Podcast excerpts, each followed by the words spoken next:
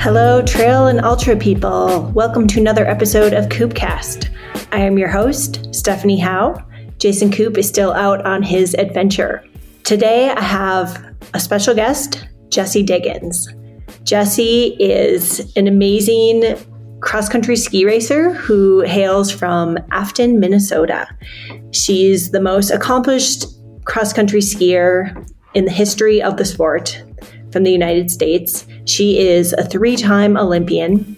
She has multiple World Cup and World Championship medals. She's been on the podium of the Tour de Ski. She's won the Tour de Ski in 2021 and uh, was the first female to medal in the Olympics in uh, cross country skiing and is all around an amazing person as well today I had the opportunity to sit down with Jessie and talk to her about her growing up in Minnesota and how she transitioned to become a, pro- a professional cross country ski racer, talk a little bit about the training and what it's like, and then talk about her rise in cross country skiing to become the most decorated athlete in the sport.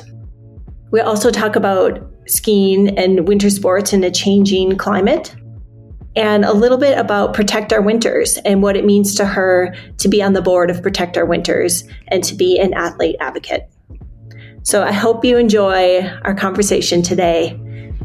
Here is Jessie Diggins. Hello, thanks for having me.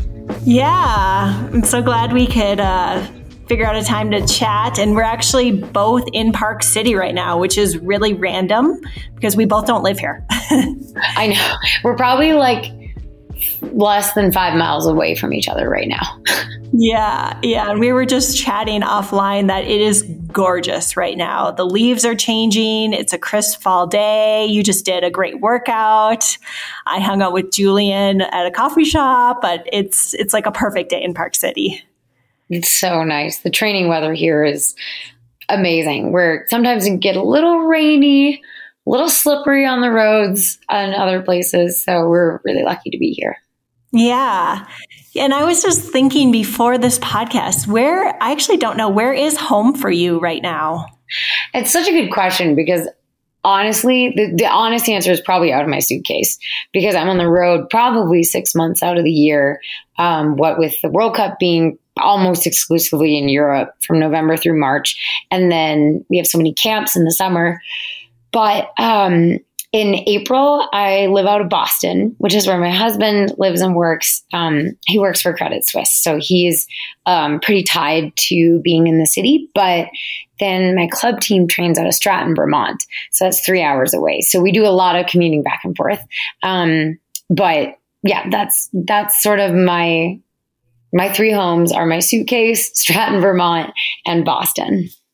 Nice. Yeah, those are those are all lovely places. The suitcase, especially, I know that well. Um, it's it's a really great thing to be able to travel and just be in different places, different countries. But it does get exhausting, especially when you're trying to train and be in a oh, routine. So, I'm um, really glad we could grab you in in some of this transit right now. I know you were just in the Bay Area, um, which is where I am right now, um, and now we're both in Park City. So, yeah, yeah, that was um, that was really cool. We were doing this um, women's only running race with Salomon, and you would have loved it. It was amazing because it they had free childcare, they had lactation stations, they had amazing food, drinks, like everything. But it was just like all aimed at making women feel more comfortable in sport and also being able to race. So if you're coming back from having a kid, you don't have to choose. Like it makes it like hopefully you don't have to like rock paper scissors with your partner like who's gonna watch the kid and who gets to race this weekend. So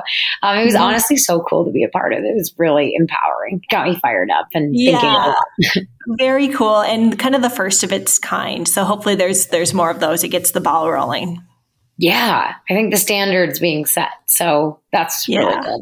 That's yeah it's a, it's a great thing so I wanted to just go through a little background with you. Um, I mean, well, let's kind of start from the beginning. I know actually we are from very similar places. You grew up in Afton, Minnesota, and I'm from Forest Lake, Minnesota. So our high schools were rivals in cross country skiing. Although I think you raced my brother I was yeah, uh, I don't think we overlapped as much though. I don't think so either. You were a little seventh grader, I think, when I was graduating. And I remember hearing your name like, oh, Jessie Diggins is going to be a really good skier. Um, and turns out those predictions came true. But you grew up in Minnesota where cross country skiing is a huge part of the culture. I think a lot of a lot of people don't understand that in in Minnesota winters, there's not much else to do. So it's kind of something that everyone does. But um, yeah. I'm just curious, when did you start? Like, when did you start skiing, and when did you know you wanted to be you wanted to race and be a, I guess, professional cross country skier? I mean, that's a great question because I started skiing really young because my parents both cross country ski. Um, so my my dad was introduced by his hockey buddies because he grew up playing hockey in Canada. He's Canadian, and um, he was playing with a bunch of Finnish kids in Thunder Bay, and they were like, "Hey, you got to try this thing, right?" Because they're all Finnish. Of course, they all cross country ski. It's a very Nordic sport, and so they got him into it. And then he met my mom and was bribing her to go out skiing with like wine and bread and cheese picnics on the ski trail, which really worked. Um, so she got into it. She was like, "Oh, this sport is great! Like this is really fun. It's really social. Like it's a cool way to challenge yourself, and you know, there's low injury risk. Um, it's just it's a really fun way to spend your time outdoors in the winter. So um, I grew up with my parents just loving everything outdoors, like camping, hiking, fishing, canoeing, like very Minnesota upbringing, like going up to the boundary waters, like that sort of thing. Um, so in the winter, they would just stick me in their backpack when I was a baby and keep skiing every weekend. And so I grew up thinking like, oh it's super normal. Like everyone just goes to a different park every weekend and like hangs out at the lodge and skis all day. Like I, I kind of thought like that was what you do, of course. Um, and I think a lot of people do actually do that in Minnesota. So then I joined the high school team, but um, up to that point, I had just been doing like citizens races, um, you know, like the Birkie, the Korteloppet, the Mora Vasaloppet, like these really fun races where it was like, oh, like I don't know if I can ski 25K, but I want to try. And I'm going to like yeah. come to a full stop at every aid station, like skis and poles off, unwrapping Snickers bars, like just really in it for the experience and not necessarily in it for like diehard com- competition. Um, but then I joined the high school team and I was so dorky. Like I I mean, it didn't occur to me that I needed to like tie my hair back. So one of the older girls, Maddie went would be like, "Come here, I'm going to braid your hair for you." And like that started my lifelong like hair braids on race day thing and they really like they really took care of me and took me under their wing. And the culture on the ski team was so positive, so welcoming, so inclusive. Um, we had like 120 kids on the ski team. So it was so fun. Like you really felt like you belonged. Like all my friends were doing it. And so that's when I really started being like, oh, well, this is this is where I fit in. Like this is where I belong, and I'm going to start training more. And um, the more I trained, the better I started to race. And the more I raced, the more I was like, "Oh, we're going to score points for the team. Like it's going to be so cool." And um, so, even though it is an individual sport, I really got into it because of that team atmosphere, and that's where I really kind of found that love and passion for racing and training, not just you know, kind of putzing around in the woods, which I also love to do. But um, yeah, that's kind of how I got into it. Yeah, it, it is such a great team sport, and I, I, mean, running and skiing are very very similar. They they're individual, like you're doing the sport on your own, but being part of a community is yeah. so important, especially in high school. And I can really relate to being a nerd. I was on the cross country running team and the, the ski team, and those are my people. You know, you can be kind mm-hmm. of an mm-hmm. awkward endurance nerd and you fit right in. And I think having that group of people is so important. And as you get older too, that that doesn't change. Yeah. And if um, you're you're saying like in Minnesota, it's it's normal to you know, go outside, go skiing, go to the ski lodge. It's like, what else do you do in the winter? If you don't snowmobile, you probably ski either alpine or cross country because it's cold, it's a long winter, and there's a lot of snow generally. We'll, we'll talk more about the snow situation later, but Exactly. Um, I was going to say generally, we'd like yeah, there to be more, but yeah, a, with with an asterisk. Um, yeah. So you also had a lot of success um, at, at, a young age, uh, growing up, or I guess going through the uh, junior high, high school ranks. Um, you were When was your first? I don't remember if it was when you were in high school. Uh, your first uh, state title for skiing. Oh gosh, um, I want to say that was ninth grade. And then my 11th grade year, I couldn't race Minnesota State because I was representing the US at World Juniors and missed like qualifying because I was over in Europe racing. So I came back and was a forerunner and was testing wax for my team. So it was so fun because I was there and I was like, I'm going to contribute to the team. Like I'm going to be here for you guys. And it was honestly, I had so much fun that year because there was no pressure on me to race. I was just out like, this kick wax works better than that one. Quick, like I want to help so bad. So it was my my only experience being part of the wax squad.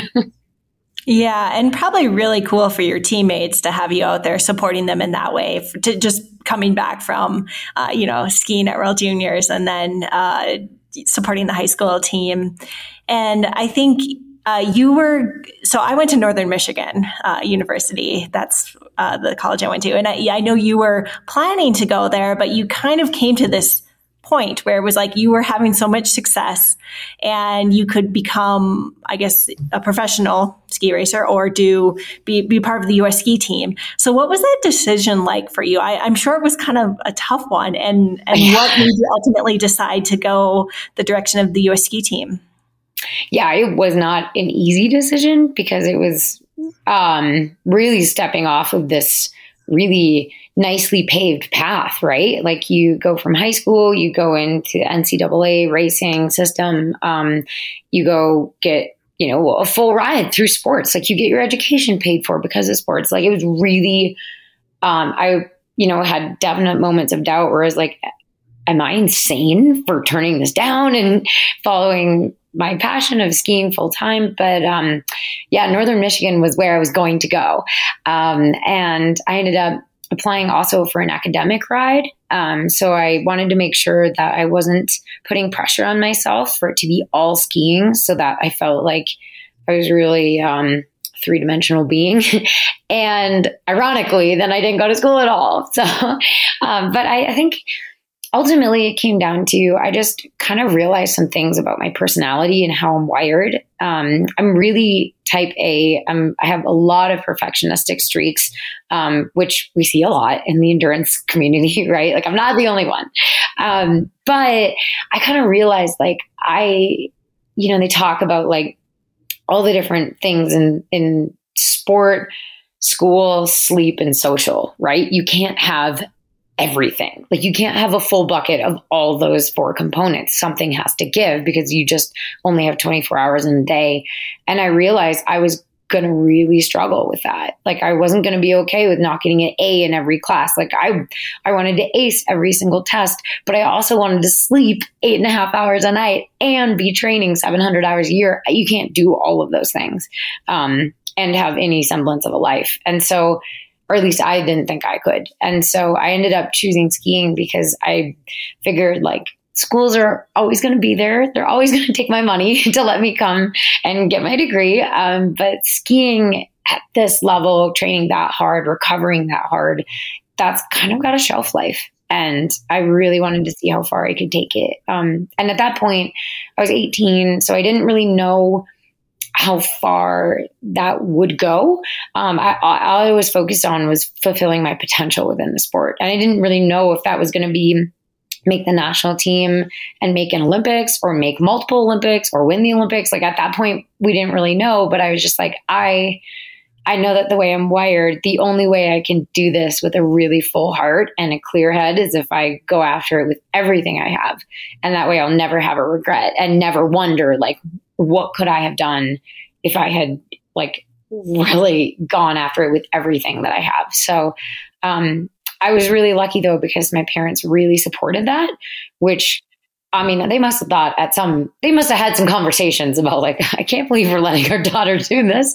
But um, they were like, yeah, we're going to support you. Like, but if, if you do choose skiing, you need to be a professional like this will not just be your job it'll be your career. So you need to start fundraising you need to start making pitches to sponsors make a website. You know they really helped me get my head straight about it. And they were like if you're going to do this do it. Like have it be your job make it a career. So um, i'm just so grateful for their guidance and help Yeah, well, it sounds like you guys planned it out well, and I, am very similar. I'm a Type A personality, a little bit perfectionist, um, and I'm sure you you planned it out and made lists and were very detail oriented about how you were going to do it.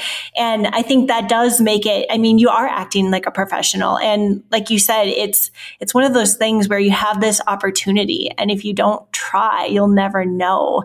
And school's always going to be there they will oh, always yeah. take your money. There's always opportunities to learn. But being an athlete does have there's like a time where it makes sense and there's a time where it's a little bit tougher. And I know especially with skiing, it's you know there there's more that goes into it besides just being a fast or an, an, incredible athlete. You have to have a team, you have to have support, you have to have a wax tech, you have to have sponsors. And so a sport like running, you can sort of shelf it for a little bit and pick it up as an adult and kind of seamlessly go right in but skiing is is different. And if you don't go through that pipeline it's really hard to break back in. If i decided hey i want to be a skier again i would just be you know i would be doing the Birkie which is fun but i wouldn't have a shot at doing anything competitive because you have to be in that system. So i think that's a really incredible incredible foresight to have as an 18 year old to kind of see that and be like, I need to take this opportunity and I know myself and I want to give it everything. And it's really paid off. So it's cool to see that actual leap of faith uh, to manifest as it has. Thanks. Well, and I also have to say, I, besides my parents being supportive, like I got so lucky. Like that first year that I went pro, I ended up somehow by fate getting paired up with Jason Cork, who's been my coach my entire professional career and my wax tech. And so like the odds of us finding each other and then that relationship just really clicking like he understands me how i train how i think how i recover like we just have such a great working relationship there um, and so that and like the the other women on the ski team were so just like in high school so opening uh, open and welcoming and just like really taking me under their wing. And you know because here i was i was the baby of the team for like six years. I was like i was the youngest for a very long time and they really um, helped me do a lot of growing up on the road with the team and and that was really cool because i think when you think about the highest level of professional athletics in different sports, that's not always the case. That the veterans on the team are like, here's this dorky little nobody. We're really going to welcome her into the team, even though she might take our spot someday. Um, it was just this, you know, it's always been, I think, for us, this sense of like, all ships rise when we work together and, and we, we all get stronger and better. And so, you know, we're looking to put together the best four by five relay possible. So it's in everyone's best interest that everyone's at the top of their game. And, mm-hmm. um, I've always seen that and been part of that through high school and then the national team. And it's amazing to see that kind of that snowball keeps rolling and getting momentum. And it's, it's been really awesome to see.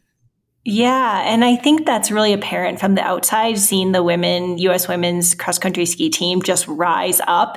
And it seems like it is snowballing and that you are all supporting each other. And like one person's success is everyone's success. And I don't think that's always the case. And I think that's really encouraging. And I think as a fan of the sport, it makes me really excited to see, especially just being a, a woman in sport. And, uh, this is a good segue to talk about this right now, but I, I think it's an exciting time to be part of uh, cross country skiing and women's cross country skiing specifically. Because if I think back to when I first started, there was Kikkan Randall.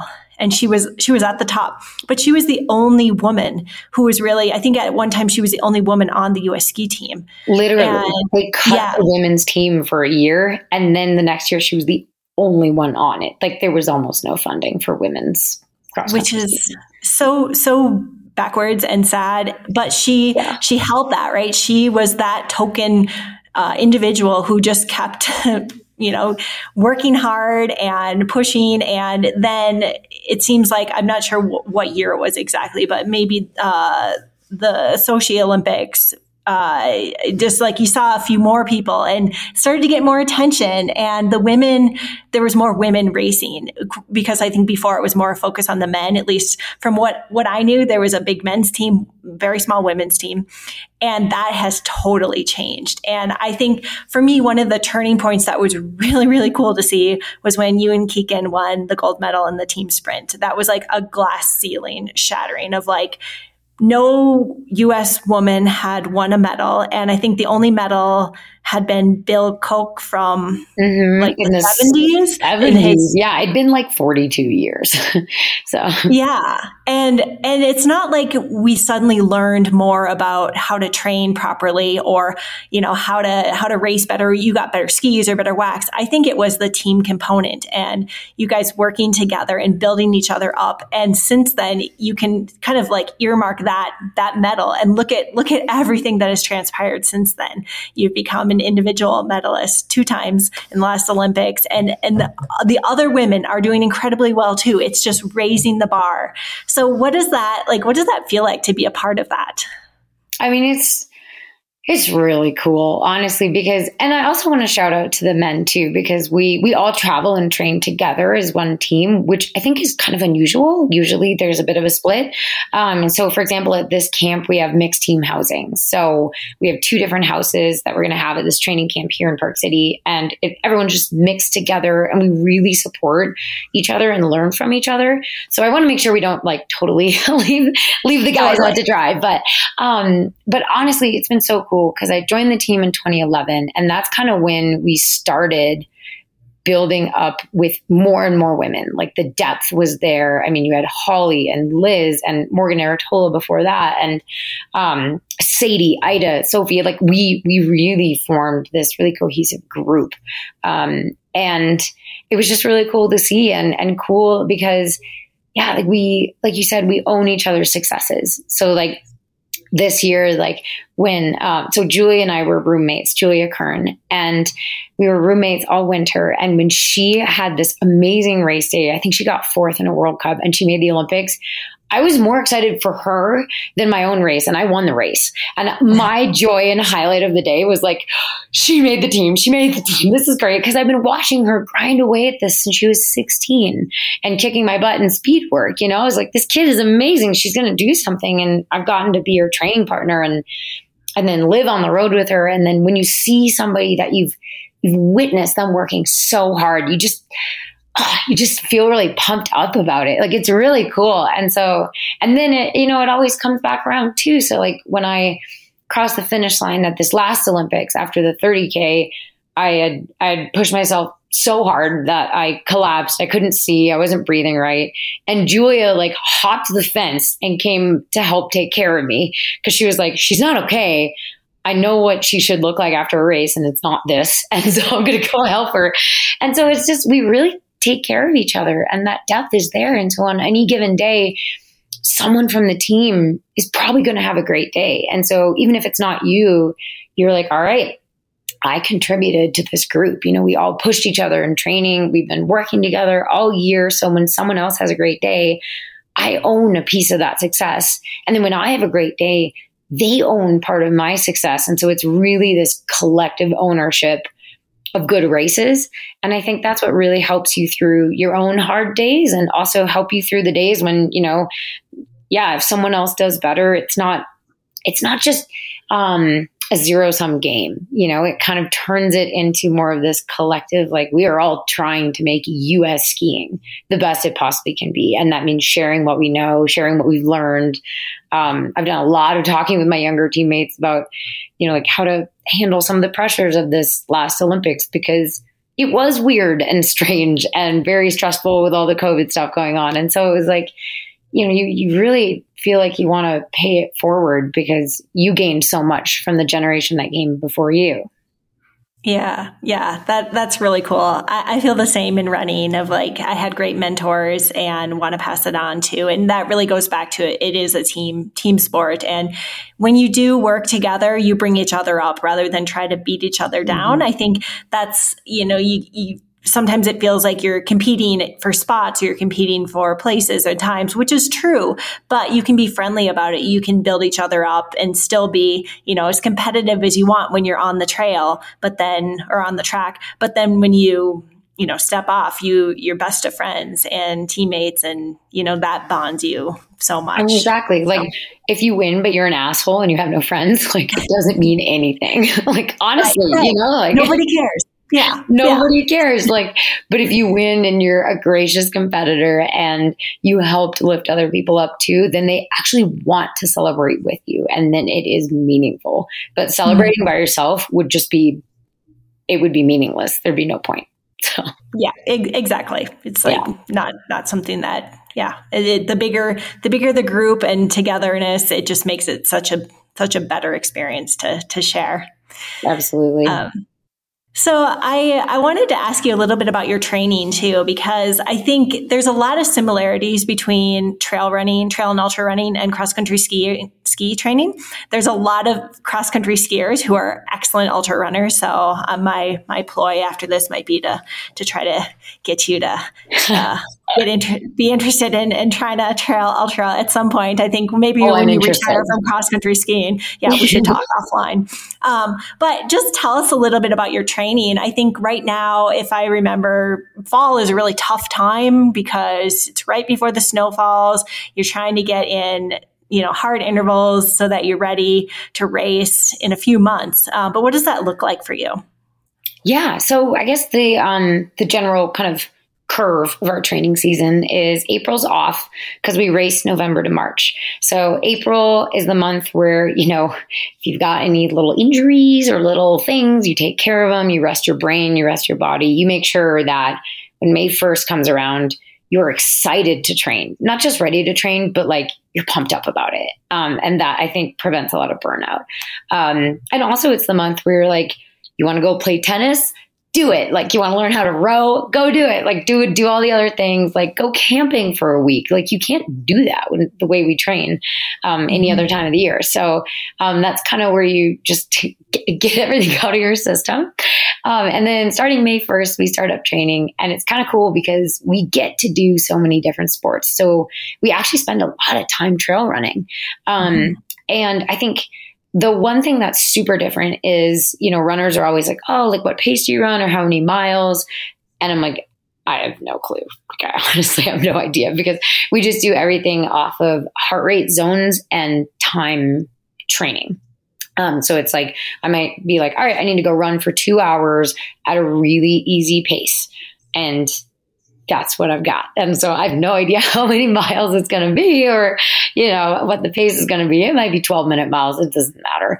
Um, so I think that's kind of fun because we're, we're really relaxed about it. And we do a lot of training at a really easy pace so that when it's time to go really hard, we can go really, really hard. and so we kind of have very, um, there's like a sharp delineation between these zones for us. And then as we get closer to the fall, um, we're doing more and more roller skiing. So still doing some trail running, um, some spin biking, strength twice a week, and one extra core session. Um, so we're really trying to be pretty well rounded because it's such a full body sport. But um, yeah, it kind of skews towards like maybe one third to one half in the spring and summer is roller skiing, and now it's like two thirds to three quarters of our training is roller skiing because it's more sport specific and kind of targets those same muscles and that same feeling. And then we'll go over to Europe November 16th, have 10 days to beat the jet lag and get back on snow and get back into those feelings again for the first time. And then we're racing pretty much every weekend until March. Yeah, yeah, yeah, it's a busy year. And if you think about 700 hours, splitting that up over um, different months and weeks. What does that look like? Like, do you have how many hours a week do you train generally? Yeah, so at this point in my career, I'm training more like 850 hours. And so, but it's not the same every week, right? Because you have harder mm-hmm. weeks and then easy weeks, and you kind of want that wave um, pattern. I'm like moving my hand. People listening to the podcast aren't going to see what I'm doing with my hands, so I should stop. But anyway, picture like a really nice wave on a graph. And um, yeah, so like this week is a recovery week. So it's going to be like 16 or 17 hours. It's a lot more easy distance with a couple strength sessions and one interval set. Um, and then next week will be like 23 or 24 hours. And we're going to have a couple more intervals, speeds, um, all the strength and everything. So kind of mm-hmm. alternate between harder blocks. And then after a couple weeks of that, you have an easy week to kind of absorb it all and come back. Yeah. Yeah. One, one reason I think a lot of cross country skiers make good trail and ultra runners because, well, one, mo- well, not most, but a lot of ultra running is the same. You go for time. I don't care about miles or pace. It's like, does this feel easy? you know, or does this feel hard? Like sometimes you can be running a mile and it's 18 minute miles because it's straight uphill, or yeah. you're on a flat and it could be six minute miles. So it kind of, that kind of goes away a little bit as well. But I think the philosophy behind Nordic skiing is, is a really, rooted in good science and the coaches have been i had a great experience as well with just great coaches growing up and really instilling that work really hard and then work really easy and always take a rest day yes. and make sure that you're, you know, you're strong, you're doing strength training. And I think a lot of running, uh, can just be one speed. I'm guilty of this right now because I'm like, I have time, go. And I don't do anything too hard or anything too easy. I'm just right in the middle, which is the worst way to train. Um, but I think when I'm serious about it, I go back to those those things that I learned um, when I was a skier of like your interval should be really hard, like really, really hard. And then when you're going for distance days, you should be able to hold a full conversation and they should yes. feel almost too easy to some extent. And that makes a really good athlete because then you're not doing that middle ground that wears you out and you can go hard when you need to, easy when you should. Um, and the core and and strength training i think is is is something else that's really important too and skiing is more of a power endurance sport but um, that does come into play i mean in, in, any sport as well or any endurance sport when uh, you think about your week and you're getting in all of those hours is that usually like do you do double days or is it like you kind of do like is it all do you do it all in the morning or do you split things up or what does that look like we'll often split it up um, because otherwise it would just be like four hours every morning or something. Um, but usually, so like you said earlier, we always have a rest day, right? Because that's actually when the adaptations are made, and that's technically when you do get stronger and fitter. Because otherwise, you're just breaking yourself down through the week, and so without that day off, you're not really gaining a whole lot. Um, so usually, we'll take like Sundays or Mondays off, and then um, the other six days we train twice a day. So it might be like today, it was like two hours and 15 minutes in the morning with some intervals. And then this afternoon, I'll go run for an hour and 15. Um, and so just kind of breaking it up that way is really nice because then you have a chance to like fuel and rest and hydrate and make sure that you're really taking care of your body in between those sessions. So the other thing about how we train is those hours that we log is only your moving working time. And so the time that you spend doing any PT, any body care, any yoga, technique video, all that, that's like extra stuff on the side. We don't really like log right. that. So and if you did, it would be like 10 more hours a week because that yeah. stuff takes time. And it's actually very important. I think it's easy to skip a lot of that, but yeah, it, it's like what keeps you going. So, especially as I'm getting older, I'm like, okay, all right, like how many double pole crunches have I done in my life? Like, I don't want to end up like the hunchback of Notre Dame. So I have to do a lot of like um, strengthening in my upper back and shoulders to really pull those shoulders back and down so that I don't end up like slowly turning into a letter C. so. So this is a reminder to everyone listening: do your PT exercises. It's so important because you can't do anything if you're injured. It's like it's hard. So it's um, and a lot of what we get is these overuse injuries. So um, mm-hmm. it's it's mm-hmm. like it's easy for me to forget about it or run a skip it when things are going well. But that's when you have to be on top of it. So that they should going well, and so yeah. yeah, it's kind of a funny yeah. cycle. Um, you mentioned taking care of your body and fueling and all of that. And I um, kind of I was going to say on the side, but what I do for work besides uh, everything else is I do nutrition. And so I'd be remiss not to talk about that a little bit because it's such an important part of being an athlete. Um, I mean, being a healthy, happy individual in general, but when you're training that much at a high level, you have to have your nutrition dialed to support that. And you've opened up a lot about, um, you know, eating and nutrition and your relationship with food. And, um, you know, people can read your book and learn all about that and how you've really worked through that. But what have you learned about nutrition um, just as you've become a more like a professional athlete? And, and how do you approach fueling um, now? Thanks for asking about that because it is so important to talk about because I think disordered eating is incredibly prevalent, as are eating disorders, but a lot of people, like at a subclinical level, are struggling with a really tough relationship with food in their body, um, even if it's not at a point where they would maybe consider reaching out for help. And I think a lot of what I do is talk about that because it's it can be such a taboo subject and it comes oftentimes with a lot of guilt and secrecy and shame when you're struggling with the relationship with your body and with food. And so um, by by making it not off limits, it makes athletes hopefully more able to talk to their coach and be like, "Hey, have you read the book Roar by Stacy T. Sims? Like, you should understand more about the female body and nutrition. Like, this would be really great if we can have an open conversation about." you know a really great plan for how i can have energy and make sure that i'm staying fueled and and like you said, like happy and healthy and, you know, avoiding uh, injuries that might come with low bone density and RED-S. So, um, so obviously I'm really passionate about this, but um, yeah, I had an eating disorder when I was 18, 19 years old, and I've been in recovery ever since. And so a lot of what I learned is like that it's okay to eat while you're training. And so now instead of water in my drink belt, I've got um, Nuun hydration products. I'm making sure I'm drinking in some carbohydrates, making sure to eat during long training sessions.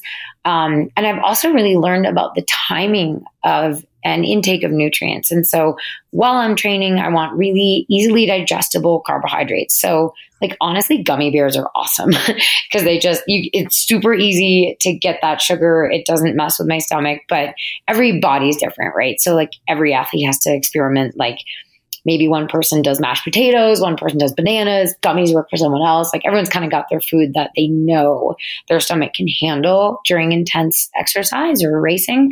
Um, but then making sure I eat right after training as well to signal to my body, like, I got your back. Like we got nutrients coming in, like making sure we're getting that protein, getting carbohydrates, getting some fats in there as well. And I think a lot of athletes are um, kind of, well, not just athletes, like humans in the United States are very much conditioned to fear carbohydrates or fats or now it's keto, now it's this, now it's that. There's all these different um, fad diets that kind of come through every couple years. I feel like we're due for a new one soon.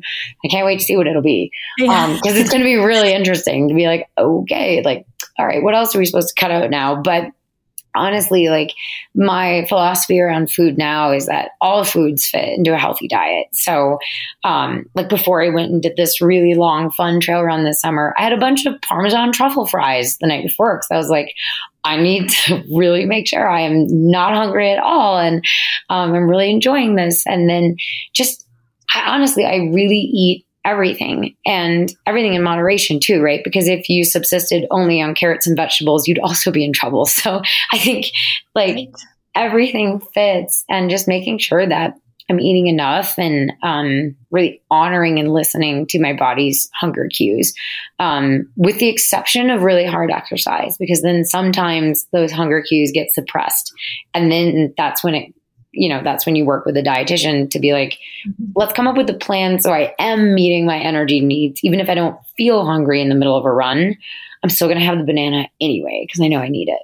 So yes, I love that you mentioned that because that was my my dissertation. I measured appetite hormones before and after different intensities of exercise in females, um, and and you're absolutely correct. Uh, appetite does get suppressed after especially hard efforts, and so making sure that you do eat um, is really important. But uh, what I, what I like that you said is just making sure you have some sort of fuel, whatever that is for you, to make sure you're getting the calories. Um, because a lot of injuries are from a macronutrient deficiency and mostly just energy, not necessarily like, oh, I'm not getting enough protein, but I'm just not getting enough calories in general. And I think it's super common and diet culture really conditions conditions us to think that's how we should think and it's not. And so I'm with you and I'm being really passionate about trying to spread this message of food is good. There, you know, all foods can fit into a healthy way of eating and we need to eat to support what we want to do now and in the future. You know, we want to be living a long life and be be healthy and eating is one way that we can control or or ensure that we're we're giving our body what it needs. So thank you for your leadership on that. It's it's really great to have someone you know of your uh, your status talk about it and open up and be vulnerable and also say like you know it, you, hey you have to do this if you want to be successful and if you want to be an athlete and a human um, you need to eat and take care of your body. All right. I mean and likewise, thanks so much for talking about it because it's sort of like you wouldn't you wouldn't try to drive your car without gas in it. Like it just it doesn't work unless you have an electric vehicle, obviously. But you know, for the sake of the analogy, um, like you you need to you need to have the fuel in order to get where you want to go and to do the things you want to do and live a really happy life. And honestly, when people are hungry, that's why we have the term hangry, right? Like you get kind of angry when you're hungry, and like it's like you just you can't live the way you want to live when you're chronically deficient in, in nutrients and energy and calories. So, um, mm-hmm. yeah, if you are a professional athlete, like work with someone, like come up with a plan to make sure you're actually getting what you need because chances are you probably need more than you think you need. Um, like right. sport is kind of funny that way. Like if you had to guess how much energy you need, it's it's probably more. so I think that's yeah. where a lot of athletes get into trouble because they're, they're re- it's not even on purpose. It's just that, oh, I, I, thought I was, you know, I had one extra bar and it's like, no, we really need to be getting in nutrients while you're training as well if it's a mm-hmm. long session. So. Yeah, and it's cool just to learn too. I think about what you need. I think athletes are really in tune with eating and nutrition, and so it's cool to like know what you need specifically. So I will plus one that work with a, a sports dietitian or nutritionist to help you dial that in. Um, and I think when you do, when you find the right person to work with, they help you to see food as as an enjoyable experience because it shouldn't be stressful. It shouldn't be something that you have to measure or count or worry about or have anxiety about. It should be something you look forward to. And if that sounds unattainable, it's not like you can just flip a coin and get there. But it is possible to heal your relationship and have that weight lifted off your chest of feeling like, you know, you don't have to think about it so much. You can you can have more mind space to worry about other things that are more fun or more important.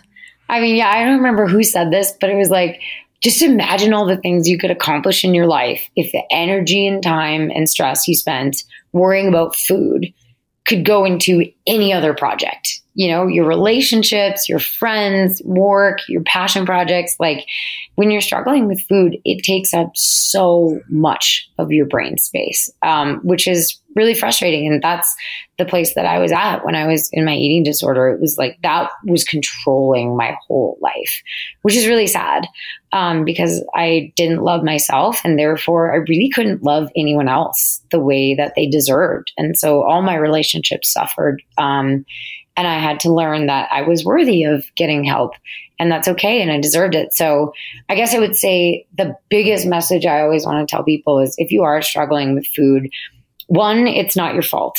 Um, you know, we know that these are genetically primed, like it's a mental health thing.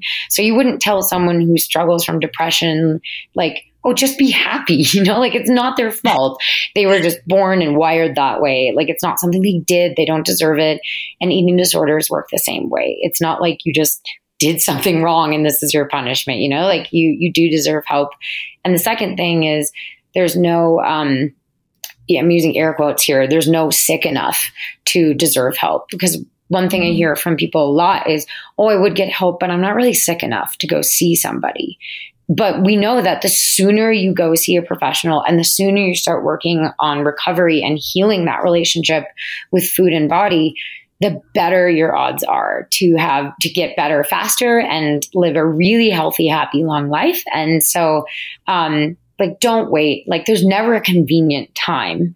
Um, you know, usually it's like, oh, but I'm in the middle of school or work. But again, think of how much better you could do if that energy wasn't spent worrying and stressing about food. So, um, like it's don't be scared to reach out if you if it's at all possible um, reach out for professional help yeah, yeah, absolutely. And and give yourself some grace to knowing that you never just get to the you never get to an endpoint like, okay, I'm good. I got it. Yeah. Everybody struggles with food. We have to make choices about it every single day. And it's okay not to be perfect and not to feel like you've totally recovered. So um, thank you for sharing that. And I think that's really helpful to hear um, coming from you as well you know that those are the two pieces that you've taken away. And um, I, I, think it, it is important like you said that this is not something that you choose. It's it's something that just happens and you can't really solve it on your own. So don't be ashamed of asking for help. And i'll say if anybody needs help um, finding the right direction or just resources please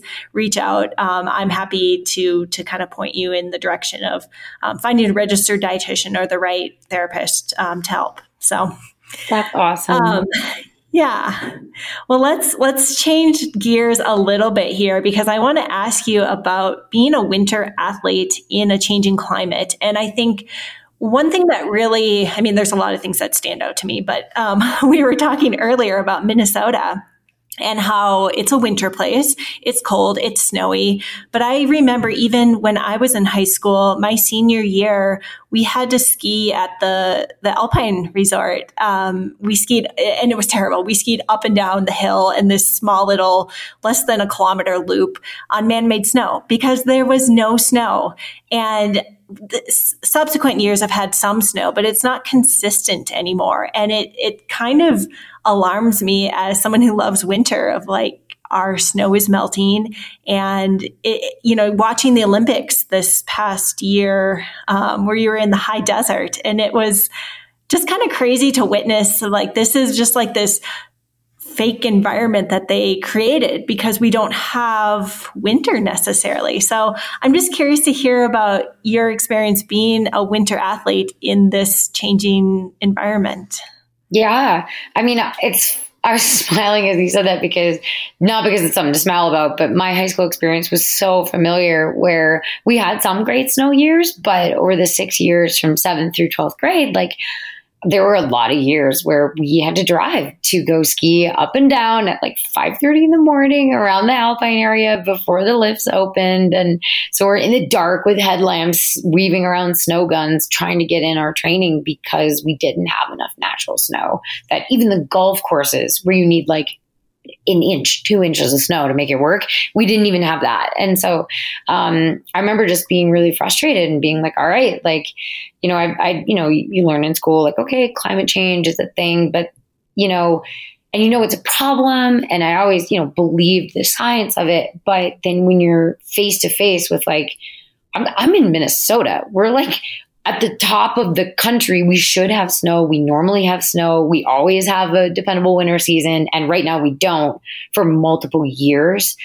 That's really alarming. And, and it's sort of, um, I think the analogy that made sense to me is that uh, winter athletes are often like the canaries in the coal mine um, because we're really experiencing the effects of climate change. You know, it, it's changing the way we live our lives right here and now. And, but honestly, that's the craziest thing is everyone's experiencing it, whether they know it or not. Like smoke season out west is getting mm-hmm. crazy. As we're recording this, there's incredible crazy storms hitting Florida. We're having more and more severe weather events closer together. Um, and in higher extremes. And, you know, our world is changing. Everyone needs to breathe clean air and have a sustainable, like, healthy planet to live on. So I think you know, I, I really started to get involved with Protect Our Winters because of the things I was seeing around the world. Like, um, you know, the story that really comes to mind every time is when we were up at the Arctic Circle. Um, we were training in Rovaniemi, Finland, and it was, you know, mid to late November. They they always have early season snow there. It's super dependable. That's why we were there training. And we were skiing on man made loops through puddles and dirt and then running back to the hotel, carrying our skis, wearing running shoes because we were on like green grass, mossy trails with like flowers blooming on the Arctic Circle in November. Like that was super. Yeah crazy and honestly super alarming to see that, you know, Santa's village was in the middle of a puddle. And um, it was really scary to see that. And like last winter at the end of the year in March, I went to Chamonix with Salomon and we went up and did a little climbing. It was really cool. And the guides were telling me, like, we've had to change our routes because routes that we've been doing for over a hundred years are no longer safe and they had to replace the cables in the Aiguille du Midi, that, that huge iconic um, gondola ride up to the top because the water was freeze and it was going through some freeze thaw cycles inside the rock and it was shifting. And so one year after they redid the cables, they had to do it again, which is so scary because the I mean the fact that they're having to change like snow trekking and skiing routes that have existed for, you know, generations. Now we're suddenly having to change them all. That really is alarming to me. So um, it was kind of a no brainer to join Protect Our Winters and um, learn how to use my voice and use my platform after the 2018 Olympics to say, all right, I really care about this. What can we do? How do we help? Um, because I tried doing nothing, that didn't work. and so even though, like, I, I, sometimes there is a lot of criticism, and I'm sure you've experienced this too. Like we get a lot of people messaging me that you know claim to be on the same side, but they're like, "I can't believe you would talk about climate change because you fly over to Europe to compete." Um, right. And so we get we get a lot of that sometimes. So that's where the idea of imperfect advocacy comes in, where you know what. If, if you're doing the best you can, but your work needs you to travel, it doesn't mean that you're not allowed to care about climate change. You know, I don't know anyone who completely lives off the grid in a yurt growing all their own food. Um, I don't know anyone who exists like that in our world. And so we're all part of this. And so doing what you can and using your voice and advocating for bigger policy changes that are going to actually swing the needle as well as personal accountability, you know, in the ways that you can, that, that is worth doing. It's absolutely worth doing. And I think giving up or doing nothing because you're not perfect, that's so much worse. And so I think a lot of people are really scared to um, openly care about climate change or want to talk about it or want to use their voice because they're like, well, but you know, I flew to see my friend get married and I had to fly across the country to do it. And now I'm the worst person ever. But what if we could advocate for policy changes for a future where we can fly and we can travel, but with sustainable uh, fuel in a way that doesn't harm the environment. So I think yeah. that's what we're working towards. Yeah, and I really like the imperfect advocate. That's something that Protect Our Winters likes to to uh, talk about or promote, I guess, because we we aren't expected. Even if all of us lived off the grid, and um, nothing in our policies or in the way that we uh, use fossil fuels changed, nothing would change in our current path with our climate. What it actually is going to take is uh, policies and legislature that's going to roll back and going to protect and going to give credits for EVs and for solar and to transition to clean energy. That's what's going to make a bigger impact. And placing that blame on the individual is something that those companies have done on purpose. Oh, yeah. um, there's a great podcast called Drilled uh, that kind of goes through how the fossil fuel industry paralleled the, the tobacco industry of putting that blame on the individual where actually they knew this was a problem and they, you know, they're making lots of money. They don't want to change what they're doing.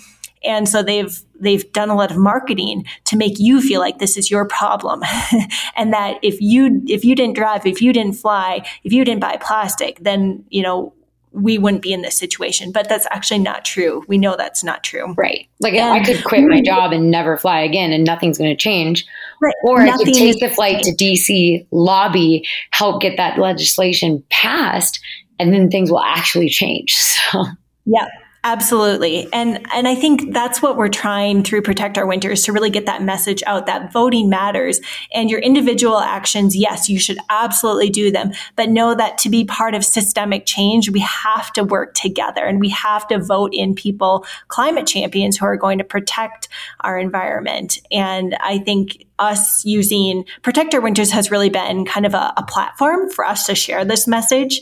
And it's been really incredible to, to have that resource because like you, there was a time where I was really frustrated. I didn't know what to do. I felt like this was such an important thing to me, but I didn't know how to get this message out. I tried volunteering. I tried joining other clubs and I just was donating money and it didn't feel like a way where I was really impacting change. And so Protect Our Winters at least for me has really allowed me to to work and to do things that make me a little bit uncomfortable. Like lobbying's not always you know it's, it's not always a comfortable thing to do. Calling my representatives it's easy but it's not always comfortable. But it makes me feel like i'm doing something. And so I think it's a, an incredible opportunity for any athlete, any person, any person who breathes air, which is everybody on planet Earth, to uh, to advocate to put people in office uh, who are going to help us uh, protect the environment because everybody likes clean water. Everybody likes clean air. And that's what we're asking for. It's really a nonpartisan issue where I think we have to make that clear. This isn't like a left or right thing. This is like a hum- humanitarian thing. Right. We're same team when it comes same to climate. We need to be. I think it is interesting because I, I hear from a lot of people like, oh, but like I'm one vote. My vote doesn't really matter. But everyone says that. Everyone thinks that. And so it's like, yeah, your vote is like one drop of water. But if everyone goes out and votes, you make a waterfall and that is very powerful. That can affect change. That can actually change the flow of things. So like please like make sure you are registered to vote. It literally takes less than two minutes. Like me and my teammates we tried it. We like timed ourselves because you know competitive athletes. And it's actually that easy and so fast. And then you know you can get your ballot sent to you if you're out of state. I mean i'm i'm sleeping in a different place every two weeks from now until march and I'm going to vote. I'm going to make it happen. There are no excuses. Like just um, making sure you're organized because it, it should be one of the top priorities, not just for climate, but like, I don't know if I'm allowed to talk about it on this podcast, but as a woman, I'm going to vote because I'm mad about things that have happened recently. And so if you're mad about something, vote because those huge changes do not happen if the people who actually share your values are in office. They can't. Mm-hmm. They can't pass things. And so you need to make sure that you're voting where your values are. And um, I think it is it is the single most effective way to make change happen and make it fast. And um, honestly, it was really cool the last trip we took to DC this April because um, we spoke to people on both sides of the aisle, um, uh, House representatives and senators, Republican, Democrat. We spoke to a lot of people, and they said, you know, this really does matter. Because I was kind of like, hey, you know, like as an aside, does this actually do anything when we come and talk to you about climate? And when people call your office and say, hey, like, I really want to see you vote in such a way that you're protecting and you're a champion of climate in our planet. And they were like, yeah, it does matter. Like you, they've got this huge to do list, but every time you write, you call, you say, Hey, I'm so and so. I live out in Nevada and I would really like clean air to breathe. I want to see you vote this way on this bill. It pushes it to the top of their to do list. It brings it top of mind. So it actually does make an impact. It does make a difference. And so mm-hmm. a lot of the times we're asking ourselves, like, is this even doing anything? But it really, it really does. And I heard that from both sides of the aisle. Um, and it was really encouraging because we had a reception with the Republican Climate Solution Caucus. And there were so many people. I think it was like 80 members of the caucus. Um, I'm I'm guessing. I can't remember exactly what it was. So give or take like 10. But it was so cool to see that both sides of the aisle are saying we recognize climate is a problem. We recognize it's man made. We may not necessarily agree on how we're going to fix it, but we're of the same mind that this is a problem and we need to be thinking about this and communicating and we do need to work together on this so um, mm-hmm. it was it left me with a lot of hope and a lot of optimism that hey like if we keep chipping away at this it, things are going to happen like we, we can make this happen it is possible yeah, yeah. And speaking up is so important. The representatives want to make their constituents happy. They want to be reelected. And so you the single most effective thing um, you can do to, to tell them is to call them and i would encourage everyone to have their representatives in their phone and just call them up. And, eh, you know, anytime. I mean, I, I call mine all the time. And, it, you know, they, they mark down every time somebody calls. Usually you don't talk to them, you talk to one of their aides but they are taking notes and they can go then to the representative and be like, Hey, I had 10 people call about this climate bill and they are listening and they want to make you happy. And so I think that's really important to know that your voice is heard in that way and that they are they are listening.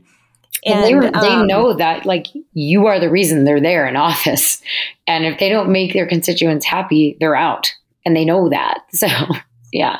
Right right. And you don't have to really n- understand politics. I think that's the other thing. People get intimidated by. I was super intimidated to call or to lobby because i don't fully understand the government and how bills are passed and how everything works in congress. And it's confusing. Unless you have a degree or you've worked in that area it's hard to follow their like how things evolve.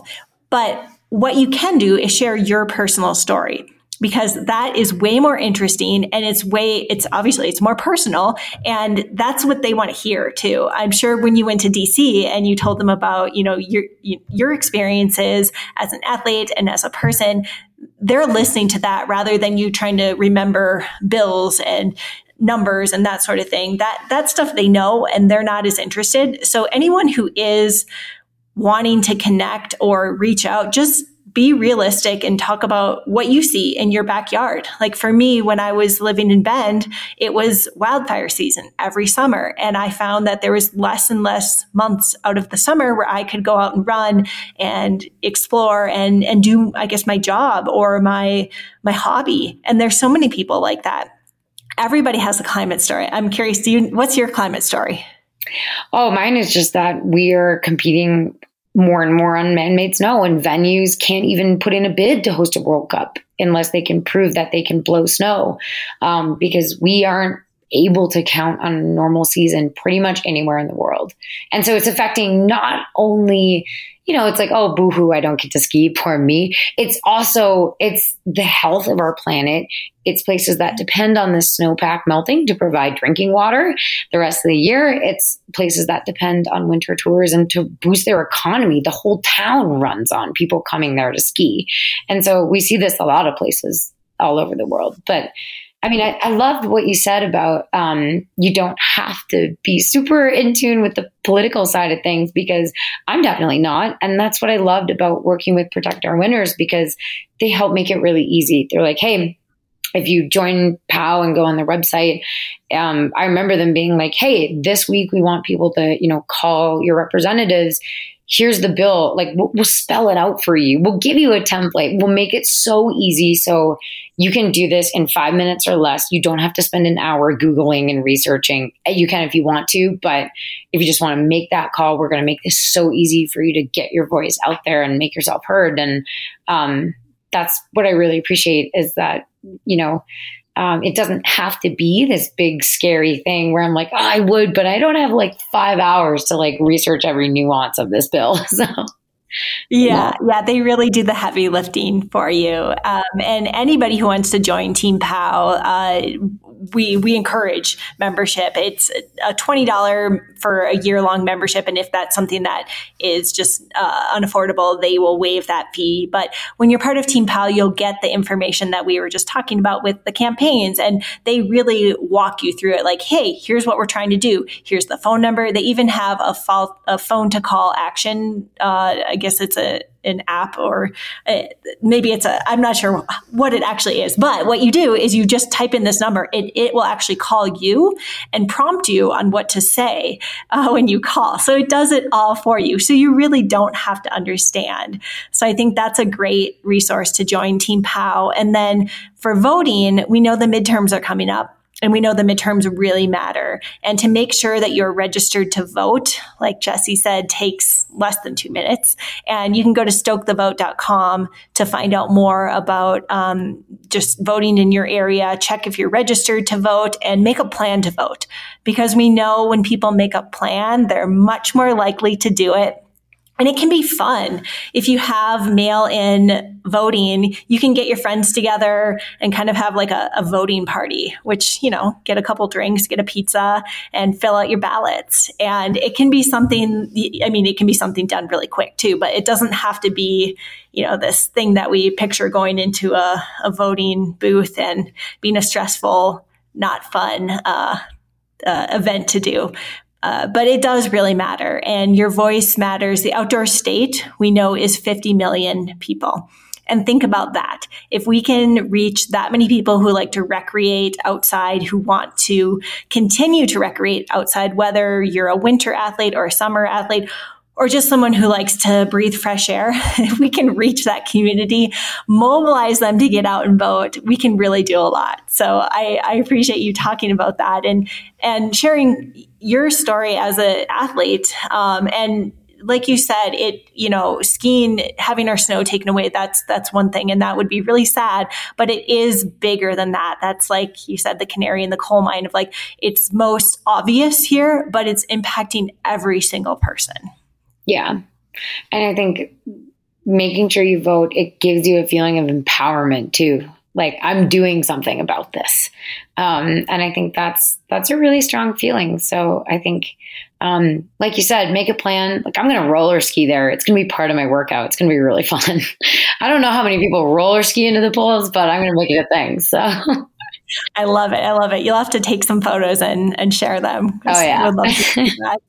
Um, yeah, well, thank you again. And this is going to be great timing because the, the midterm vote uh, is coming out November and this podcast will come out before then. So you will all have time to make sure you're, you're registered and to make your plan.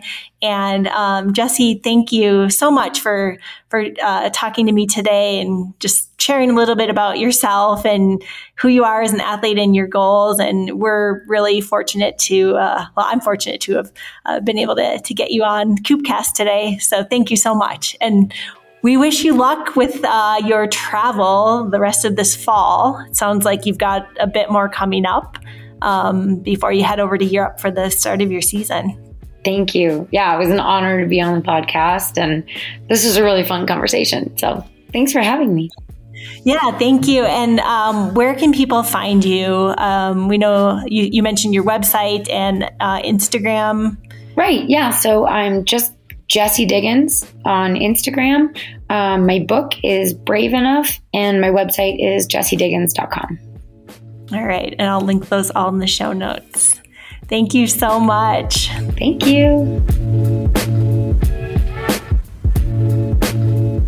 All right, there you have it. What an incredible conversation. Jessie is such a humble guest and uh, such an accomplished skier and is doing so much with her her uh, passions right now. So, thanks again, Jessie, for joining us and for taking us through your training, your background, and sharing some of your uh, struggles in the sport and with nutrition and opening up about that because I think it's really great to hear just from somebody who has gone through it and who is, you know, still working through it, but also has uh, taken a pause and taken the time to get the help that they need so that they are able to continue to be a professional athlete. And I appreciate the, the work that Jessie has done with Protect Our Winters and really being an advocate for climate. I think that work is so important. And if you'd like to learn more, like I said, stokethevote.com uh, will give you all the information you need to make sure that you're registered to vote before the midterms and join Team POW while you're at it. It's a great cause and keeps you up to date on everything that's happening in um, climate policy, which is uh, a very hot topic at this moment. So, thanks again for joining us. And thank you so much to Jessie for talking with me today and being on the pod.